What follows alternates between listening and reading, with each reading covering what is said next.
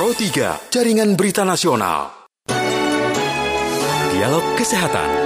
Seperti biasa kami hadirkan kembali dialog kesehatan kerjasama RRI dengan FKUI. Tema yang kita angkat di pagi hari ini adalah Gamma Knife, operasi otak tanpa pisau. Anda juga bisa bertanya nanti ya di 021 352 3172 atau di 021 386 2375 atau di 0213844545 dan kami sudah bersama dengan Dr. Dr. Renindra Ananda Aman SPBSK. Dokter, selamat pagi. Selamat pagi. Pagi, dokter. Bagaimana kabarnya, dokter? Alhamdulillah. Ya. Semoga semua sehat ya. Amin. Nanti pendengar juga bisa bertanya langsung ke dokter ya, dokter ya. Boleh, nah, ini kan kita sedang bahas soal gamma knife, operasi otak tanpa pisau. Nah, mungkin bisa jelaskan dulu, dokter, apa itu operasi otak tanpa pisau? Baik. Jadi gamma knife surgery ini adalah sebetulnya eh, pemberian sinar radiasi secara tepat dan dosisnya cukup tinggi pada kelainan-kelainan di otak seperti tumor atau kelainan pembuluh darah. Dan memang walaupun namanya gamma knife, Ya. sebetulnya tanpa pisau, tanpa pisau ya. Jadi tidak ada sayatan atau apa di kulit kepala seperti itu. Nah, itu mekanisme operasinya bagaimana itu, dokter? Jadi intinya adalah kita memberikan eh, sinar radiasi dosis tinggi untuk mematikan sel-sel tumor dalam hal ini tumor otak misalnya Ya, tumbuh lagi atau eh, menjadi stabil pada pasien ya dengan memberikan eh, sinar yang terfokus tanpa melakukan luka pada kepala, luka sayatan operasi. ya, Dan ini eh, langkah-langkahnya antara lain memasang suatu alat rangka atau frame di kepala pasien, kemudian eh, dengan koordinat yang bisa dihitung oleh gamma plan, maka kita bisa menentukan target secara tepat. ya. Artinya tidak semua bagian kepala ya, dokter ya, hanya target tertentu saja yang memang harus di uh, gamma knife gitu, dokter. Betul. Jadi misalnya ada kelainan eh, seperti tumor, Ya, kemudian kita tentukan itu sebagai target. Nah, kelebihan dari gamma knife ini memberikan dosis radiasi yang tinggi untuk tumor, tetapi untuk jaringan sehat sekitarnya mendapatkan dosis yang rendah. Ya. Nah, itu efektivitasnya dalam pengobatan ataupun uh, mengatasi masalah tumor di kepala bagaimana gamma knife ini, dokter? Eh, jadi eh, saya ingin jelaskan dulu Ya. indikasi dari gamma knife itu sendiri apa saja. Yang pertama adalah eh, tumor otak yang sifatnya jinak dan ukurannya eh, tertentu ya, umumnya kecil. Atau juga eh, anak sebar atau metastasis ke otak itu bisa diberikan gamma knife. Ya, Lalu kedua adalah eh, kelainan pembuluh darah seperti malformasi dari arteria vena itu juga bisa diberikan gamma knife. Nah, tentu tujuan dari eh, pemberian gamma knife ini adalah agar tumornya terkontrol dan dengan berjalannya waktu diharapkan mengecil. Ya. itu. Ada syarat tertentu bagi seseorang sebelum menerima uh, gamma knife begitu, dokter?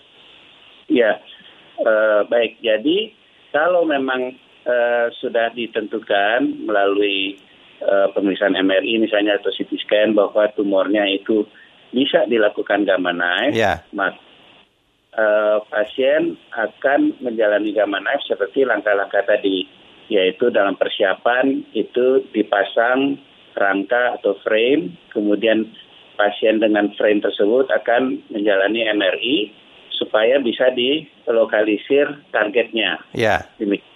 Setelah diberikan sinar itu, tergantung eh, dosis dan volume dari target, itu bisa berkisar eh, 30 menit, bisa sampai 2 jam atau 4 jam, ya. lalu trennya dilepas kembali. Demikian. Baik, ada Ibu Intra di Cirebon, dokter ya. Ibu Intra, selamat pagi, Bu. Selamat pagi, assalamualaikum Ya, Waalaikumsalam. Silakan Iya. Ibu Indra. Eh, dokter, eh, saya maaf kalau saya ingin bertanya sebaliknya, Ya. apakah gamma knife itu dapat diberikan pada tumor yang bukan di kepala, misalnya tumor di kolon begitu. Terima kasih. terima Baik, kasih Bu terima kasih Bu Indra. Selamat pagi. Waalaikumsalam. wabarakatuh. Silakan dokter. Waalaikumsalam, terima kasih Bu Indra pertanyaannya. Jadi eh, gamma knife ini memang khusus untuk tumor-tumor atau kelainan yang ada di otak gitu. Jadi eh, untuk di organ lain atau tempat lain itu bukan dengan gamma knife. Ya. Ya, biasanya dilakukan eh, pemberian radioterapi konvensional dan sebagainya. Artinya ini memang hanya khusus untuk di kepala, itu pun untuk tumor dan eh, tumor otak yang jinak serta kecil begitu dokter ya. Dan juga kelainan pada pembuluh darah, hanya itu dokter ya yang bisa diberikan gamma knife di kepala. Iya, dan eh, metastasis ke otak. Metastasis ke otak begitu ya. otak itu bisa diberikan. Ya, biasanya berlangsung berapa lama itu dokter proses gamma knife itu? Nah, jadi untuk persiapan itu sendiri itu bisa mencapai 1 sampai 3 atau 4 jam karena Ya. mulai dari pasang frame, kemudian MRI, kemudian datanya yang diolah di gamma blend, baru selesai ditentukan dosis dan daerah mana yang harus disinar. Nah, untuk proses sinarnya sendiri itu bisa mencapai 1 sampai 4 jam juga tergantung Ya. dari dan volume. Jadi Gitu. totalnya satu harian itu bisa 8 jam begitu dokter sebelum di gamma knife. Ya, bisa 8 jam. Dan eh, untuk gamma knife sendiri saat ini kami hanya observasi dua jam pasca gamma knife. Oh ya. pulang. Boleh pulang. Gitu. Jadi setelah diter- eh, menerima gamma knife, observasi dua jam, kemudian bisa pulang begitu, dokter. Betul. Jadi Kecuali tidak perlu sampai perawatan lanjut di rumah sakit begitu ya, dokter ya? Betul, Pak. Hmm, ya. Nah, pendengar, silakan ya Anda bisa bertanya juga di 021 352 3172 atau di 021 386 2375 atau di 021 384 4545. Nah, kalau untuk batasan usianya ada itu dokter yang bisa menerima gamma knife. Eh, jadi yang penting adalah eh, ketebalan dari tulang kepala tersebut Ya. apabila masih tipis memang tidak dianjurkan untuk diberikan gamma knife pada anak-anak misalnya. Ya. Tetapi kalau memang dianggap sudah cukup tebal, maka usia eh, paling kecil pasien kami itu umur 7 tahun itu sudah bisa diberikan gamma knife Ya. tergantung dari eh, penyakitnya gitu. Jadi tergantung dari tebalnya tulang kepala sebetulnya itu. Hmm, ya. Nah, dokter, ini sekarang sudah bisa diberikan di mana saja untuk gamma knife ini? Eh, di gamma knife di rumah sakit pemerintah ada di RSCR. Ya. Hanya di sa- saja, dokter, sekarang ini? Eh, kemudian ada di rumah sakit swasta juga ada satu. Jadi di Indonesia ada dua, Ya. satu di rumah sakit pemerintah, satu di rumah sakit swasta. Hmm, begitu ya. Nah, dokter, efeknya apa ketika kita sudah menerima gana, eh, gamma knife itu ya? Eh, pasca menerima gamma knife itu apa efek yang dirasakan begitu, dokter? Efek sampingnya Betul. paling tidak begitu, dokter? Jadi eh, sampai saat ini alhamdulillah efek sampingnya minimal. Eh, tapi bisa terjadi misalnya eh, pembengkakan dari otak Ya. atau kepala atau mual muntah seperti itu itu kadang-kadang bisa muncul tapi relatif jarang intinya itu Ya. Artinya Hanya- efek sampingnya minimal begitu ya, dokter ya? minimal apabila dibandingkan dengan operasi terbuka Ya. Nah, ketika sudah menerima gamma knife, apakah kemudian diberikan juga obat-obatan lainnya begitu, dokter? Eh, obat-obatan hanya diberikan sesuai dengan eh, gejala klinis yang muncul misalnya Ya. tadi kalau ada sakit kepala atau nyeri di daerah bekas pasang frame-nya diberi obat penghilang rasa sakit seperti itu Ya. umumnya Nah, dokter kalau saya lihat kan kalau yang dioperasi terbuka itu kan kepalanya di eh, digunduli begitu ya rambutnya di dipangkas begitu. Nah, kalau dengan gamma knife samakah seperti itu? Oh tidak. Oh, tidak. Jadi bagaimana tidak perlu dilakukan penggundulan atau pencukuran kepala, Ya. ya tetap rambutnya tetap. Jadi memang banyak perbedaan dengan operasi terbuka ya, dokter ya kalau begitu ya.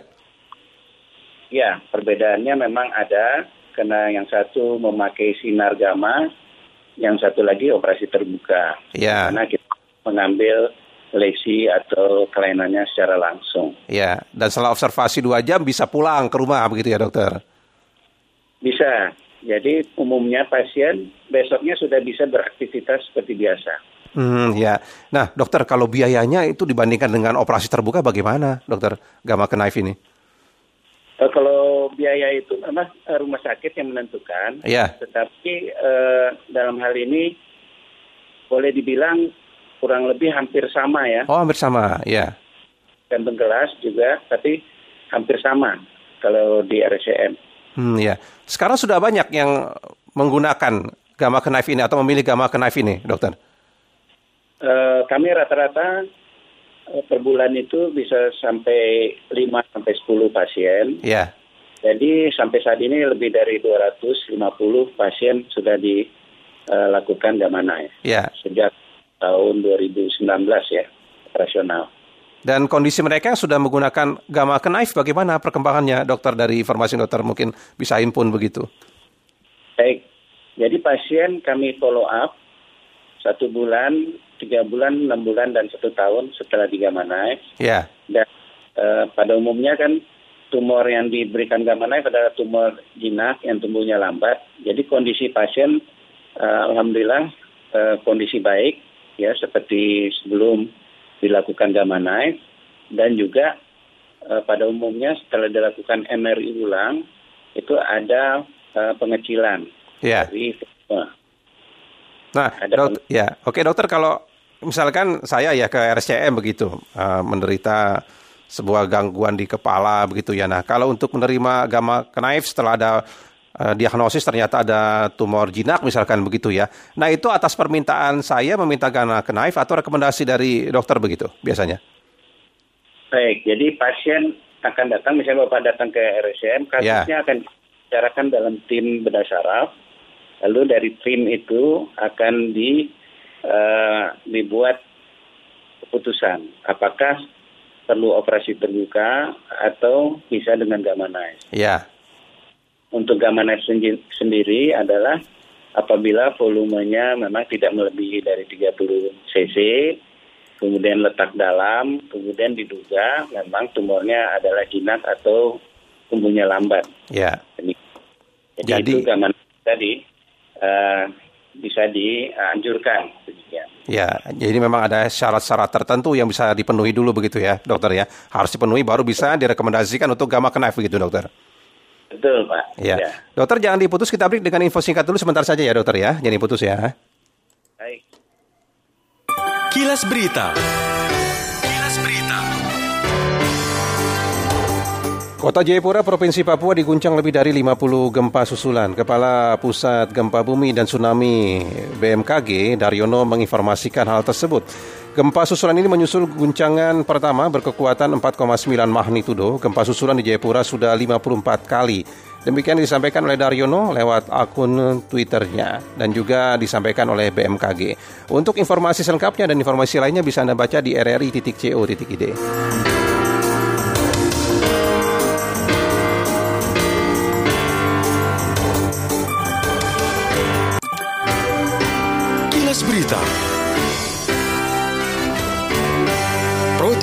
Jaringan Berita Nasional. Ya, tapi dokter dari 200-an pasien itu, apakah ada juga yang mengeluhkan eh, dampak lanjutannya, efek lanjutannya begitu setelah menerima gamma knife? Ada eh, beberapa kasus memang eh, terpaksa harus dilakukan tindakan eh, operasi terbuka misalnya. Ya, Misalnya ada sumbatan cairan otak di mana harus dipasang pompa atau tumornya justru bertambah besar. Tapi kasus-kasus itu memang tidak terlampau banyak karena pasien-pasien yang akan di gamma knife selalu dirapatkan atau dibicarakan dalam tim gamma di mana terjadi seleksi mana pasien yang bisa dilakukan gamma atau lebih baik dilakukan operasi terbuka. Ya. Sehingga seleksinya cukup ketat gitu. ya. Jadi ketika menerima gamma knife untuk yang tumornya jinak atau kecil, itu langsung hilang atau mengecil saja, dokter? Nah, memang eh, perlu proses radiobiologi atau respons dari tumornya Ya. yang kita pantau secara periodik atau berkala tadi. Ini nanti kita ukur setelah tiga bulan atau enam bulan atau satu tahun dibandingkan sebelum gamma naik apakah sudah ada respons atau tidak terhadap gamma naiknya. Ya. Dan dari 200-an pasien itu ada yang sampai dua kali harus di gamma knife, dokter? Ada beberapa kasus yang justru volumenya lebih dari 30 cc Ya. dan pasiennya memang tidak eh, mau dilakukan tindakan operasi terbuka, maka eh, proses gamma knife-nya bisa diberikan lebih dari satu kali. Ya. Dan itu eh, secara dengan termin yang cukup panjang, maka pasien itu diberikan eh, gamma knife lebih dari satu. Artinya Dan itu hanya untuk kasus-kasus tertentu saja begitu ya, dokter ya? Betul, Pak. Betul. Hmm, ya. Nah, dokter, sejauh ini pengembangan dari gamma knife di RSCM bagaimana, dokter? Jadi eh, yang kita harapkan adalah bahwa eh, semakin banyak pasien yang memang dapat dilakukan gamma knife itu eh, dilakukan gamma knife di RSCM. Mengapa? Karena pasien-pasien yang ingin dilakukan operasi terbuka Ya. itu kadang tidak layak untuk dilakukan operasi terbuka. Ya. Maka gamma knife bisa dijadikan eh, pilihan seperti itu. Ya. Hmm, eh, Banyak banyak juga dokter rujukan dari berbagai daerah begitu. betul. Jadi kami selalu melakukan sosialisasi agar supaya pasien-pasien DND dari luar Jakarta bahkan dari luar pulau itu dapat eh, dirujuk ke Gamma Knife RSCM agar dilakukan pengobatan Gamma Knife. Ya. Tentu dengan persyaratan-persyaratan tadi bahwa memang terindikasi untuk dilakukan Knife. Ya. Karena di Indonesia baru dua di RSCM dan di satu rumah sakit swasta begitu ya, dokter ya, Fas- fasilitas ini begitu ya. Betul, betul. Hmm, iya. Nah, dokter dari pengalaman dokter ya melakukan gamma knife kepada para pasien begitu apa biasa kesulitan yang dihadapi dokter oleh dari eh, tim medis? Eh, pada umumnya pasien pada waktu pas saat dipasang frame itu eh, kadang-kadang merasa kurang nyaman. Ya. Itu eh, biasanya kami eh, memberikan edukasi kepada pasien bahwa ini frame ini dipasang untuk eh, melokalisasi target yang ingin kita capai, kemudian juga supaya pada saat dilakukan gamma knife kepala tidak bergerak seperti itu, jadi fiksasi ya Ya. dan itu eh, kami berikan edukasi, kemudian diberikan eh, suntik lokal, anestesi lokal agar tidak sakit, dan pasien biasanya umumnya terasa seperti agak dijepit sedikit sementara, setelah itu tidak terasa sama sekali. Ya. Umumnya itu, dan pada saat dilakukan gamma itu sendiri, pasien umumnya banyak yang tertidur gitu ya, karena merasa nyaman, Ya. eh, berbaring demikian diberi musik sehingga pasien bisa apa menikmati musik selama terapinya begitu. Ya. Jadi selama terapi gamma knife itu dalam keadaan sadar kalau begitu ya, dokter ya? Pasien dalam keadaan sadar betul. Hmm, ya. Tidak merasakan sakit atau apa begitu, dokter? Tidak merasakan sakit karena pada saat dipasang frame diberi anestesi lokal suntikan ya tidak merasa sakit. Jadi yang banyak ditemui hanya di awal ketidaknyamanan frame-nya itu saja begitu ya, dokter ya? Ya, betul. Hmm, baik, ada Pak Indra, Pak Hendra ya di Lampung ya. Pak Hendra, selamat pagi Bapak. Ya, selamat pagi Ya, dokter. silakan Mau Pak Hendra. lang- lang- langsung aja. Itu kalau untuk Gamanek untuk stroke ringan karena diabetes, apakah bisa dilakukan tindakan itu, dokter? Terima Ya, kasih. Baik, terima kasih. Mungkin bisa dijawab silakan, dokter. Baik, terima kasih pertanyaannya Pak Hendra. Jadi knife ini eh, untuk tumor-tumor yang jinak maupun metastase atau penyebaran otak dari tempat lain Ya, dan kelainan pembuluh darah. Jadi eh, bukan untuk stroke ya Pak Hendra. Jadi khusus untuk kelainan-kelainan yang muncul di otak. Demikian. Ya, dan itu pun hanya untuk seperti tumor otak jinak dan kecil begitu ya dokter ya. Kemudian kelainan pembuluh darah juga begitu ya dokter ya. Tidak untuk yang tumornya mungkin sudah dalam kategori ganas tidak bisa seperti itu ya dokter ya menggunakan gamma knife gitu ya. Ya, pada umumnya kalau yang tumor primer yang ganas itu umumnya operasi terbuka. Ya. Dilanjutkan dengan radiasi konvensional. Baik, kalau begitu dokter. Jadi silakan uh, para pendengar yang sudah tahu soal gamma knife ini bisa datang ke Rumah Sakit Cipto Mangunkusumo ke bagian apa, dokter? Ke RSM Kencana. RSM Kencana ya? Ya. Iya. Baik, kalau begitu dokter, terima kasih banyak. Oh, ada satu lagi ternyata. Ada Pak Rijal di Lampung. Kita temui dulu ya, Pak Rijal ya dokter ya. Pak Rijal, selamat pagi. Selamat pagi. Ya, silakan Pak Rijal. Pro 3, Ya. selamat pagi dokter. Selamat pagi Pak Rizal. Ini saya mau tanya dok, Ah, kalau yang misalkan sakit kepala migrain itu, apakah itu disebabkan adanya unsur-unsur gejala tumor atau bukan dok? Iya. Terus kan sering migrain tuh, ada saudara saya sering migrain tuh. Ah, sakitnya dari alis katanya sampai ke belakang telinga. Ya, baik Pak Rizal. Apakah- Nanti jawab ya dokter ya Pak Rizal ke ya. arah seperti itu gitu. Iya. Dan pe- apa penanganannya seperti itu seperti apa Iya. gitu. Terima kasih banyak Pak Rizal. Ya terima kasih Iya. dokter. Silakan dokter. Terima kasih pertanyaannya Pak Rizal. Jadi khusus untuk sakit kepala seperti migrain, memang harus diperiksa dulu lebih lanjut untuk menentukan penyebabnya. Jadi migrain penyebabnya juga belum tentu tumor, barangkali ada penyebab lain. Nah kalau misalnya ternyata memang itu tumor dan merupakan indikasi untuk gamma knife, baru dilakukan tindakan gamma knife. Ya. Tapi tidak semua sakit kepala itu penyebabnya adalah tumor atau kelainan pembuluh darah. Jadi saya usulkan kalau boleh bisa diperiksakan ke dokter spesialis saraf dulu Ya. untuk ditentukan penyebab dari sakit kepalanya. Demikian. Baik, kalau begitu dokter terima kasih banyak sudah bersama kami. Selamat pagi dokter. Pak Zaini, terima kasih. Assalamualaikum. Waalaikumsalam. Dokter Dr. Renindra Ananda Aman SPBSK ya. Dari Departemen Bedah Saraf FKUI. Dialog Kesehatan kerjasama FKUI dengan RRI dengan tema Gamma Knife, Operasi Otak Tanpa Pisau. Dialog Kesehatan. Pro 3, Jaringan Berita Nasional.